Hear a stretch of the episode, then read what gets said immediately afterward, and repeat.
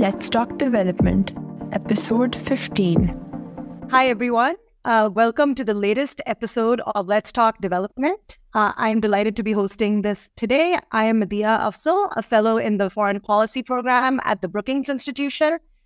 It is my pleasure today to be in conversation with Hina Rabbani Khar, the former Foreign Minister of Pakistan, in a discussion on Pakistan's foreign policy.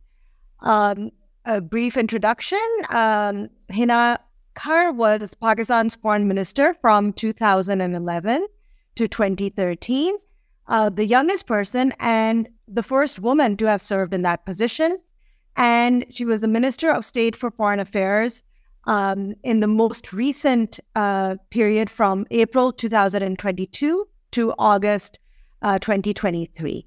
Um, Hina also served as the Minister of State for Finance and Economic Affairs from 2008 to 2011 uh, as a longtime member of Pakistan's National Assembly. And uh, we also share an alma mater, uh, the Lahore University of Management Sciences, LUMS. So I'm delighted to be in conversation um, with you today, uh, Hina. And I thought we would start out really broadly since you just left government and your position um, in the foreign ministry uh, a couple of months ago. I thought we would start with a broad question on what you see as Pakistan's foreign policy approach today, sort of its major priorities, and um, and and then perhaps we can delve into how it's changed since 2011 over your multiple stints in office. Thank you, Madiha, and uh, thank you for asking a very wise question. Uh, okay, so I think it's uh, it's kind of interesting because if you look at the overall, um, and, you know, um, articulation of what is any country's foreign policy, I'm always sort of amazed that typically you can pick up any country and it would talk in a similar language as to what its foreign policy is. It's all good. It's all in sort of the positive terrain of engaging with the world, trying to get the maximum, uh, uh, you know, for their people to to move towards development, towards economic, you know, uh, uh economic development, well-being, uh, human rights, political rights, etc. But uh, we all see how this plays out very differently. Coming specifically to Pakistan's major priorities, I think uh, whether you talk about now uh, in my latest stint as Minister of State for Foreign Affairs or about uh, 13 years back um, as Foreign Minister, I would say that every time the Pakistan People's Party at least is in power, the major uh, undisputed priority is to be able to engage within the region in a way that this region becomes cohesive, one that is moving together right rather than against each other, one that is moving towards, uh, if not proper economic integration, then at least uh, economic participation with uh, more with its neighbors than with you know countries far away. And uh, the challenge for Pakistan has been obviously its geography, which is also perhaps the biggest opportunity. But in the 70 years that Pakistan has been um, you know, existing, it is something that has really come out more as a challenge than as an opportunity. And as the space and uh, the conditions in Afghanistan changed geometrically in the last 10, 13 years, our challenges remained.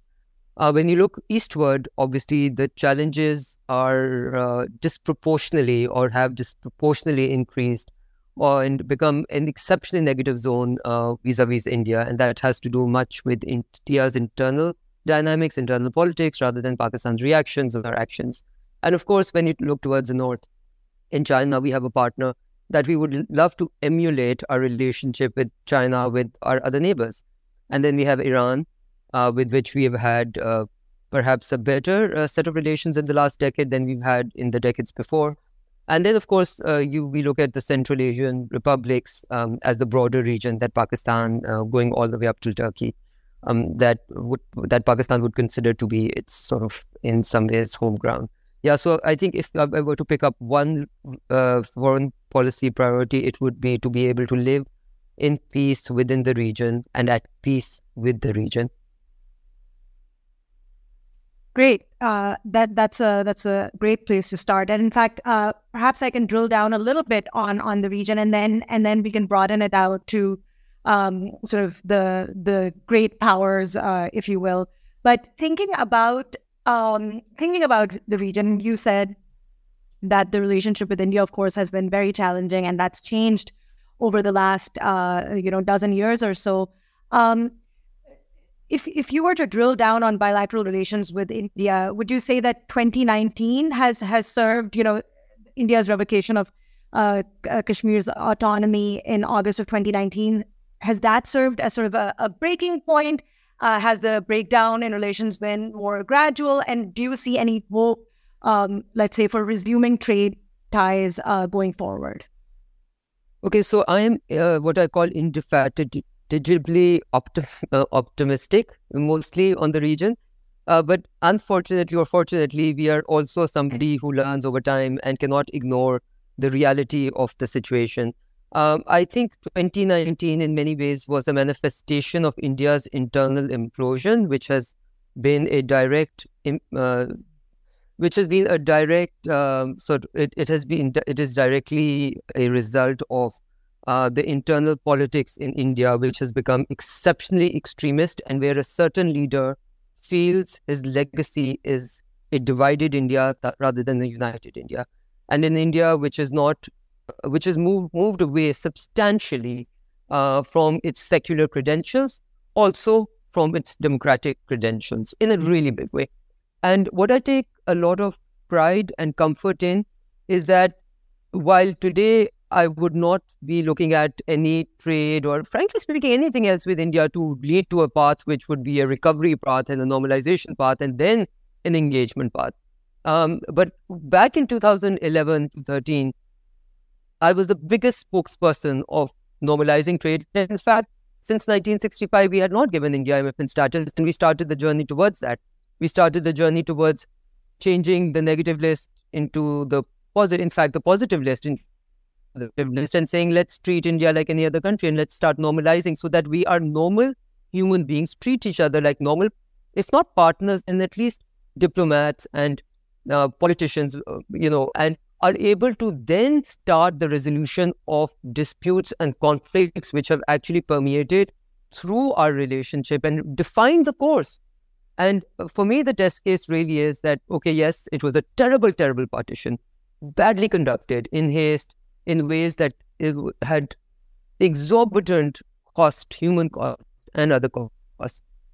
But then, if these two nations today were to look at and to you know, a result, uh, a scorecard on them, have they added to the basket of problems that they inherited from partition?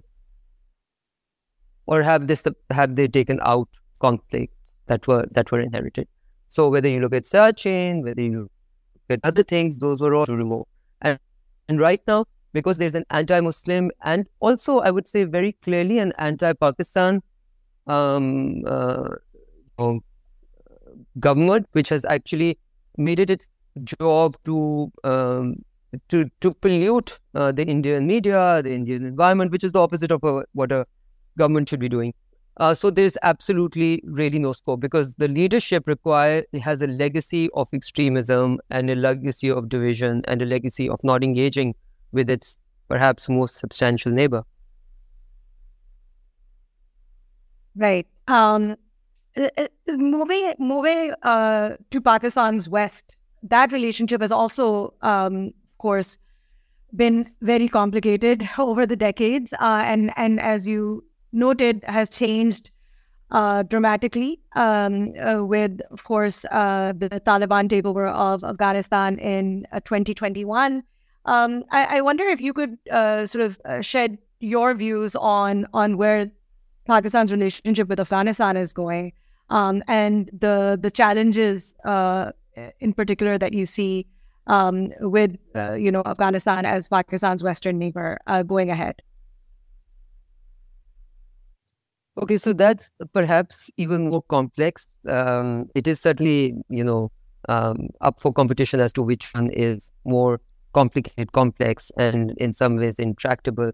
Uh, I would hope it's not the West, and I, as I would, it's not the East also, but certainly not the West, because um, in if you were to do an analysis over the last um, many decades, it's a story where many Pakistanis, ordinary Pakistanis, policymakers, military, politicians, uh, you know, uh, think tanks, everyone would believe that it's a relationship that Pakistan has invested deeply in and Pakistan has uh, sacrificed deeply for. Uh, we are a country which stands out in the Committee of Nations as a as one which opened its arms, its doors to Afghan refugees, not once, not twice, but many, many times. And uh, in many ways, uh, when you look back at that time, um, that uh, had a huge impact on changing the very fabric of Pakistan society. And uh, we let it happen, and it happened. Um, of course, the Afghans are not to blame for it. It was uh, the reaction of the world collectively to the Soviet invasion of Afghanistan and using, um, you know, uh, literally using and infesting people's minds with extremism as a tool to be able to deal with the challenge at hand, uh, which had that impact. Because if you allow your minds, uh, the minds of your population, to be infested with extremism, that does not have it does not have a switch on and off button. So that was the previous story. Now, the new story, um, as uh, the takeover of the Taliban or the early hasty exit, or not early, but hasty exit of uh, American troops, American forces, and NATO forces happened, I think the really the problem uh, lied so much in how it happened. Because if had, they had gone through the negotiation process, which was already on the anvil, where a lot of ground had been covered, and there was a a, a takeover or a negotiated process through which uh, a multi-ethnic, multi-party, multi, you know, people, uh, which included women and men and uh, different ethnicities, had taken over. Uh, it would have been a very, very different scenario right now. But here, where we are right now, I think just to put it in very, very crudely or to put it very succinctly, um, it is a matter of TTP. I think the entire edifice or the entire challenge literally emanates from that one question where what Pakistan's expectations were were not only not met, but the uh, uh, the lack of action exceeded our worst nightmare. And also, it had to do with uh, many decisions that they took, where Pakistan found itself not being able to, frankly speaking, uh, you know, contest their case in the international arena because as a Muslim country uh, where women have constitutional rights, where women uh, women's education is constitutionally uh, guaranteed up till a certain level, uh, to continue to speak for an entity which was closing all doors on women became increasingly difficult. So, multifaceted challenges, but even as we speak and even as things have are not at their best place, uh, it's it, it's not a choice whether to engage, whether not to engage. But we always have to engage. And I do want to take this opportunity, Madiha, to say that countries like Pakistan conduct their foreign policy very differently than many Western world, many countries in the Western world.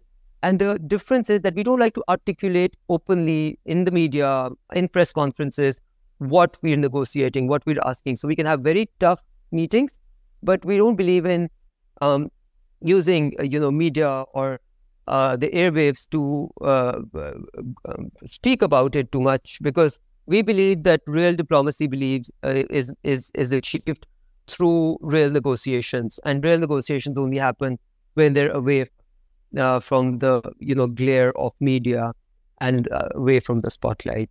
So it's yeah. So I, I think the challenge over there is really our own security and our uh, clear indication to our friends in Afghanistan, whoever it may be, that that's an uncompromisable good for us.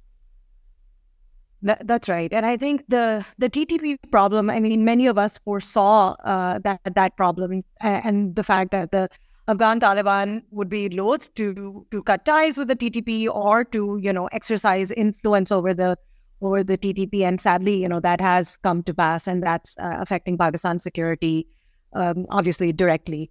Um, so, uh, if if we can move uh, now now to to China, um, uh, of course, uh, with with with China, the the relationship has been sort of consistently strong. Uh, but I wonder if if you can perhaps talk about the ways in which you think that's changed, and uh, the the influence of of CPEC, um, if there is an influence of Pakistan's changing relationship with uh, the U.S., and then and then we will come to come to the, the the U.S. But I thought maybe we could move to China to sort of round out the the region, um, if we can.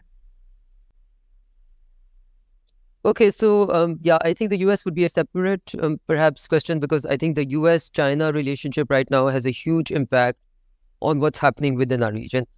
And that doesn't have to do only with the bilateral relations of Pakistan with China, which have not been affected by it, I think, uh, or the bilateral relations of the U- of Pakistan with the US, which have perhaps been a little bit affected, but not from our side and more um, from the US's sort of uh, uh, new uh, way of looking at the world where it is almost like either you're with us or you're with them. Uh, so I just coming to China, I think China is stands out in Pakistan as a relationship where there's absolutely uh, there's absolutely no doubt in anyone's mind, in any agency's mind, in any uh, political party's mind, in any people's mind, and broadly the people also. Uh, it China in some ways unites Pakistan because there is complete clarity um, on our uh, on, on, the efficacy, on the need of the usefulness, utility of this relationship, and of our full commitment of our you know, to this relationship. It's also been very predictable, and it's been very consistent, which is something which I feel defines um, how uh, attached a country is to any relationship. Um, there's been an element of predictability. There's an element of consistency uh, in this relationship, and I think has grown uh, stronger and not weaker at all. Um, as CPEC is concerned, uh, CPEC for me, you know, I always say to my Western colleagues, I'm amazed and shocked when people can point fingers at something like CPEC, which is actually a development um, oriented relationship, which is an economic integration uh, in oriented relationship, which is an economic well being oriented relationship. Um, so CPEC in some ways is not in some ways, but is exactly part of the broader BRI initiative of uh, uh, China, but also stands out as a as a flagship of the BRI just because of the numbers and because of the length and breadth of CPEC itself. Um, and CPEC is uh, when it's viewed by most of the West as a exclusively China-Pakistan thing, uh, is uh, in some ways uh, shows how we are clouded by our own um, you know, uh, how we look at the world, uh, and sometimes how we look at the world, we the we, we we we do actions which start making the world become like that. Because if you have a north-south corridor and the east-west corridor in Pakistan, that corridor is open to all our neighbors. That corridor um, uh, generates economic activity and connects us to all the nodes within the region. Uh, so yeah, I think CPEC is a great flagship program. There have been obviously many or some small challenges, but uh, it still stands out as um, as perhaps a flagship of BRI. And uh, by and large, I think the depth of our relationship with China is sometimes uh, not even understood. But what is what I do want to say before I end on this is that China-Pakistan relationship hasn't changed in the last ten years, or it hasn't suddenly bloomed also in the last ten years. The world's interest or the West's concerns and interest, and I think sometimes uh, ill-placed uh, sort of concerns about China's rise, which has been a pretty natural rise, and their inability to accept a southern country or a developing country to have emerged as a major competitor in the economic field and in the technology field more anything else, because the military field still belongs to the US. As you know, the US military spending, if you compare it to the next seven including China, military spenders of the world, the US singularly exceeds the next seven in line. So the concern is about China becoming an economic competitor, technological competitor, and Pakistan feels that that should not at all be a concern because we always, the world was taught post, you know, liberal order that uh, competition was a good thing, that whoever was more efficient should be able to trade with everyone else. So yeah, so it's a it's a complex, uh, it's a complicated world. It's a world which is uh, more interested in decoupling and really uh, dividing the world further, which is very, very costly in an environment where climate change should be, frankly speaking, our most immediate, um, uh, seen as the most immediate threat. And the world needs to come together to work, work around AI, uh, uh, around um, uh, climate change, to be able to build the governance structures that we were able to build many decades back, which were international in nature, because this will require all of us to put our hands on the table. It cannot be done by one CFAIR leaving out the other. Uh, great. No, that um, and uh, actually is a is a very natural sort of segue into the discussion on on the U.S. Of course, you know, you you noted um, that U.S. China competition in some ways has become the defining challenge that the U.S. thinks, um, or, one of the defining challenges uh, of its of its sort of uh, approach to the world. And of course, America has tilted uh, towards the the Indo-Pacific uh, with a very strong strategy uh, towards the Indo-Pacific. So, um, if we can sort of, uh, you know, th- this could be a podcast in and of itself. So, so um, you know, we'll have to be sort of brief on on the U.S., but the but lot has changed, right? So, obviously, you know, the, the Afghanistan factor and the withdrawal from Afghanistan has has changed the relationship. The cl- growing um, uh, U.S. closeness with India, you know, do you think that has changed the relationship over your over your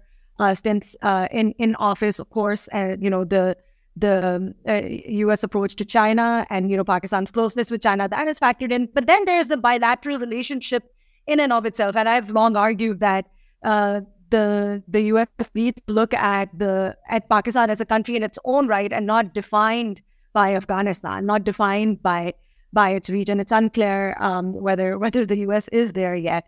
Um, but you, of course, uh, presided uh, over, or you were at the helm of the foreign ministry um, uh, uh, in a very terrible year for U.S.-Pakistan relations in 2011, and um, and then uh, again were Minister of State for Foreign Affairs um, in a period uh, in a after a period of a relative low, in particular defined by the U.S. withdrawal from Afghanistan. Uh, t- towards the end of uh, uh, 2021, relations, bilateral relations were at a low point again. So, you know, if you could sort of in broad strokes tell us where you think that relationship is today um, and and what the major challenges and opportunities are. Okay, so without being overly um, uh, meaning uh, remaining a realist, and um, I, I, I can just say uh, first of all that I think it's important to note that any relationship which is born out of compulsion, any relationship which is born out of one country's nuisance for the other, any relationship which is born out of uh, a country's deep requirement, which is perhaps time bound and and uh, not really uh, based on uh, your um, natural cohesion or natural uh, what I call the Venn diagram of your interests being you know happily um, uh, co- coinciding. Uh, cannot really move very concretely forward, and there will be dips. And so, Pakistan-U.S. relationship has been defined a lot in terms of the external environment around Pakistan's geography over the last many, many decades. And that has had a toll on it. Now, allow me to say this at the same time that right now, US India relationship is also in, entirely a byproduct of US's wish, desire, uh, and what they feel uh, requirement of uh, of containment of China. Okay, so if you start looking at you know 2018 defense strategy paper when they start uh, looking at uh, terrorism not as the biggest threat, but in emerging China and the revisionist uh, Russia, as they called it, as the biggest threat. Uh, that, in many ways, was a defining moment of articulation of something that was in this way, at least since 2010, and perhaps uh, you know that famous Indo uh, speech, but perhaps even before that. Having said that, currently while we were in office, I was not very unhappy with where Pakistan and US relationship was, simply for the reason that it was based on pragmatic grounds. Uh, we I used in office the terms de-lens and de-link our relationship with any other country. Whether it's any of our neighbors, Pakistan and US relationship um, has many grounds to stand on. Uh, you know, the diaspora being one of them, and a long history of really strong um, uh, inter uh, sort of connections, whether it's in, in the military field, or in the education field or in health or in many, many other areas. So uh, I think it is now becoming a much more pragmatic relationship, but also there is the overall uh, very, very big uh, clouds hanging over because of their uh, compulsion to engage with India in a way which is really unprecedented in many ways. Because if you looked at the last uh, Biden, the uh, you know, readout, it was really more than what US typically does with it, with even its NATO partner. so if you were to strategically look at it, it just use US's desire to prop up India, whether it's ready or not, um, and then whether it is going against many of the democratic values that they say is what connects India to the US, or going against many of its secular values, or whatever India, does. So I think in the complete impunity that the US and many Western countries that have given to India is actually something which has less of an effect or an impact of our relationship with the US, but certainly has a deep, deep impact on our relationship with India. Because with this impunity, India gets a carte blanche or, um, you know, absolutely the space to become a rogue state within the region and do whatever it will. 2019, send its jets into Pakistan's territory, do anything which is international law against every principle of international law. But nobody is willing to call out India. And that is very, very dangerous for the region.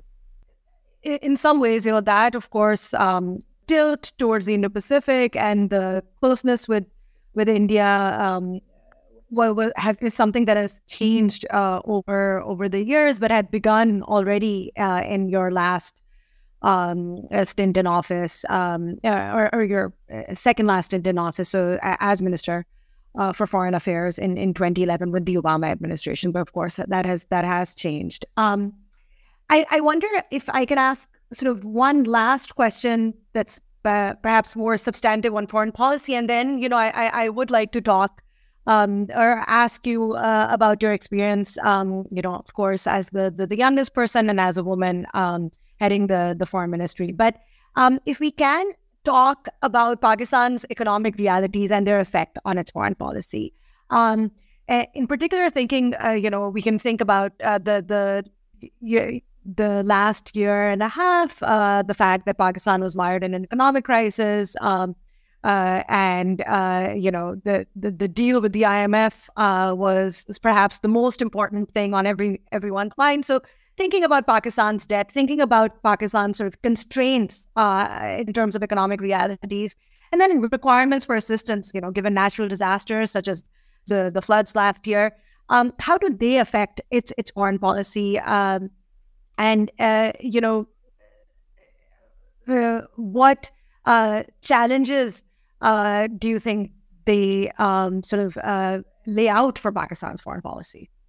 Look, there can be 1001 stories to give evidence of what I'm going to say, but I'm going to just say two lines on it. And I think this is, and I'm going to put it as crudely, as undiplomatically, as realistically as it needs to be put. And that is that a country which is not fully economically sovereign which is which means it is not completely economically independent which means it is one it is not a country which needs to look towards east west north south uh, right left to for economic uh, you know handouts bailouts whatever you may call it cannot have a foreign policy which is entirely in its hands. Uh, cannot have or, or at least to be able to say because i won't say that cannot have an sovereign foreign policy because I think we do have a sovereign foreign policy in terms of the broad strategic um, uh, goals of Pakistan, and I think there's never been a compromise on that. But just to be able to, your ability to pursue uh, any country or relationship with any country is severely, severely handicapped by your asks on the economic front from those countries. And then you start operating at a completely different level. So, uh, if there is one thing that can uh, sort of unleash the potential if you want to use something, uh, you know, a word as uh, typical as that one of Pakistan's foreign policy. It is economic sovereignty. It is being on a path which is uh, where we are economically, you know, not only sovereign but just functional on on our own. Um, yes, and this has a deep, deep impact on any pursuits of foreign policy, any realistic pursuits of foreign policy thanks for your candor candor on that. I I, I appreciate that. Um, so uh, unless uh, there is something that you want to sort of uh, discuss that I that I've missed, uh, you know, of course, again we've moved swiftly through various parts uh, of of the world, um, and and you've been very succinct, but also um, uh, you know detailed. Um, I, I would like to to ask you um, about your experience as a as a as a woman in in Pakistan's politics uh, and then in in foreign policy. So there is obviously there's the, the domestic aspect. Um, Uh, and of course, you've been a member of parliament uh, for, uh, you, you, know, for the first time. Uh, uh, you, you, were elected. that was in 2002. You've been a member of parliament um, since then. You were Minister of State for Economic Affairs, and then, of course, Minister for Foreign Affairs.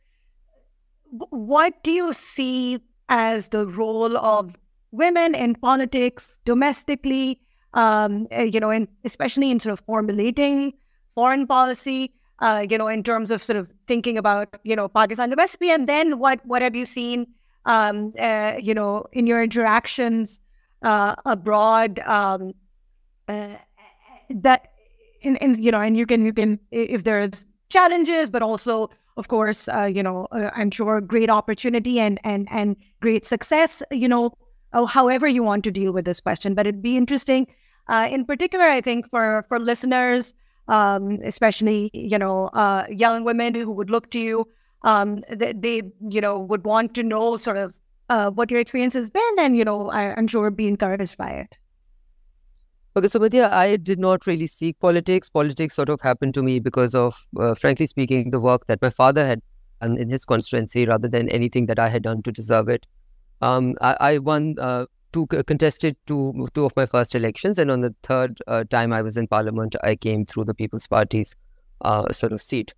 Um, as far as I'm concerned, I'm going to be again very honest about it. I mean, uh, coming from the privileged background that I do, I have really uh, the role of women when you call it. I mean, I think it, things are very different when you come from a uh, you know from a, from a privileged background because uh, you have the best education in some ways. you have a lot of exposure and I came from, you know, your alma mater and my arms where we are trained to work very hard and to have always done our homework and our readings. And I became a very young Minister of State for Economic Affairs. And I think first, perhaps the only challenge was for very old people to take you seriously. And, you uh, are able to deal with that challenge the first meeting with, because if you read better than them and if you done your readings, I think people, uh, and, and you know what you want to be done, people start taking you very, very seriously. So I I I, I really uh, am uh, will have to say that in many ways I have found uh, being a woman less inhibiting and more opening of doors of opportunity. Whether it's in the West, whether it's just within Pakistan, I think you're expected to be half as good, half as smart, and then you twice or at least as good. Uh, you know, people uh, take you very, very seriously. Uh, so I have never really found my age or my gender to come in the way of my work. And I have really, and that's why I take great pride in the fact that, or, or my belief is that your work is what defines you, not your gender, not your age. Whether it was 10 years back when I was youngish, very, very youngish, I was only 33 when, 25 when I entered politics and 33 when I became foreign minister, uh, or now uh, when I was much older, you know, 10, 13 years older. Uh, it is really not your age or your gender which defines how seriously people take you. It is really your work and how seriously you take yourself and your work. If you're going to be unprepared, people are going to not take you very seriously. And in Pakistan, like many other countries, um, I think there's such a, you know, there's always such a dearth in any profession of uh, people who take their work seriously that uh, I think in order to be counted, you just need to be uh, hardworking and clear headed uh, more than anything else. So I have found um, in in Pakistan, really, it's because a lot of people, especially international press, when they ask me questions, they want me to tell me tell them about their struggles. I haven't had, so I can't manufacture them. Uh, being a woman, I've had many other struggles, but being a woman, I haven't had. There is obviously that whole question of how you manage yourself because we come from a cultural background. Because I come from a very, very uh, conservative background, I own my compulsions. I don't fight them. Uh, okay, and I would uh, want to dress up conservatively when I am representing the country because I represent a conservative country. I can do whatever I do in my life.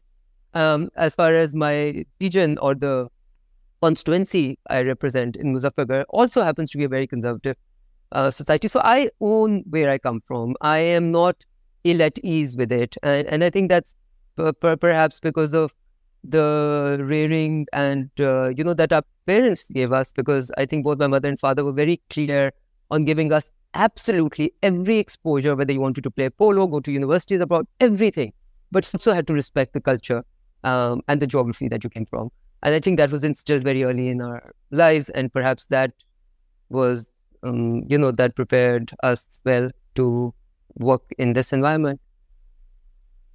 Great. That, you know, again, a very, very candid answer and, and, and a very refreshing one. Um, if I could ask one last question, uh, which is that Pakistan is at, you know, at a at a tough point in its kind of know, in its sort of not just in place in the world, but but sort of thinking about uh, where it is domestically, and and part of that has to do with um, its economic crisis. Of course, Pakistan, um, uh, you know, has uh, a very young population, uh, and it's dealing with you know sort of skyrocketing inflation, a lot of economic problems.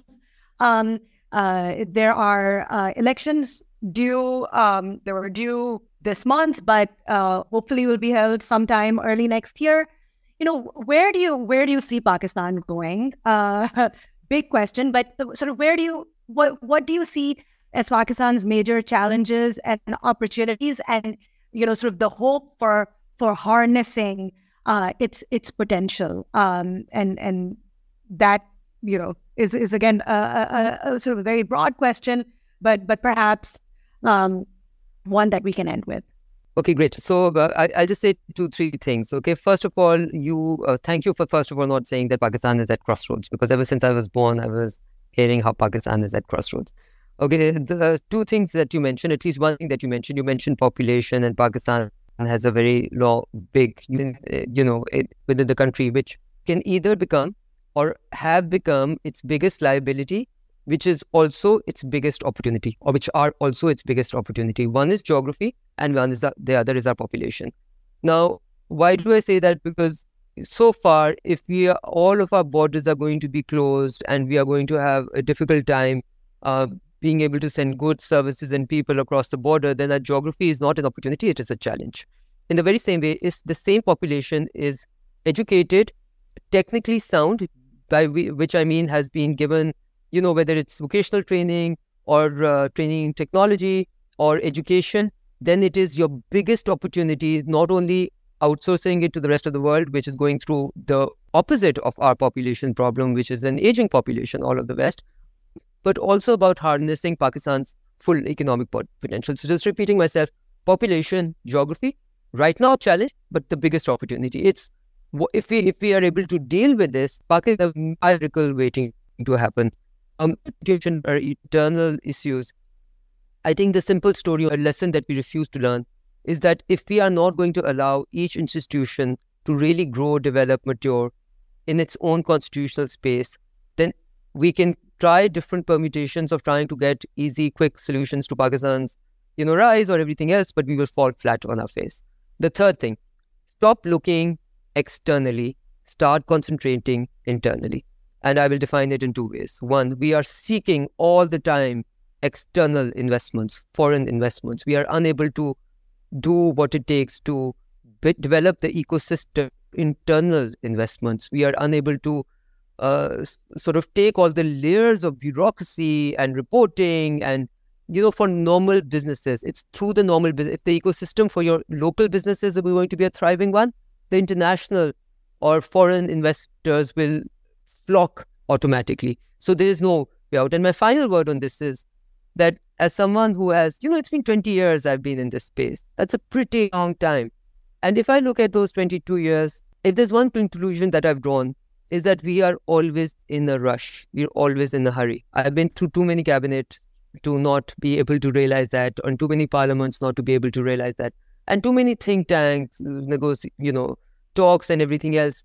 Uh, so typically, if you want to build something, an institution, a policy, it takes really hard work, a lot of hard work, and years for those institutions to come up. We want solutions in one day. So we never look at things which have long-term impact, which are able to actually, you know, give us uh, what we need in terms of building the ecosystem, both in the economic field and also in the political, the uh, uh, political, I would say, and the civil service field. So we need to be a little bit much, uh, not a little bit, but much more long term oriented. And I think a great, great example, a country that we love to love, but hate to emulate, is China. Uh, all of their planning is for decades ahead. They're able to put in the hard work and the building blocks to for the pillars to rise and then a foundation, you know, for the foundations to be put, pillars to rise and a roof to be put over it. If you're unable, if you want the roof before the pillars and the pillars before foundations, then it's going to be a very weak building. Well, uh, excellent. Um, uh, many thanks, um, Hina Khar, uh, for a rich, uh, substantive, uh, candid conversation. We covered a lot of ground, uh, but we also were able to drill down on on on many of these key relationships. Um, and I, I, think this was a hopeful conversation. Uh, uh so uh, um, thanks very much again, and thank you to listeners for joining us. Pleasure. Thank you so much.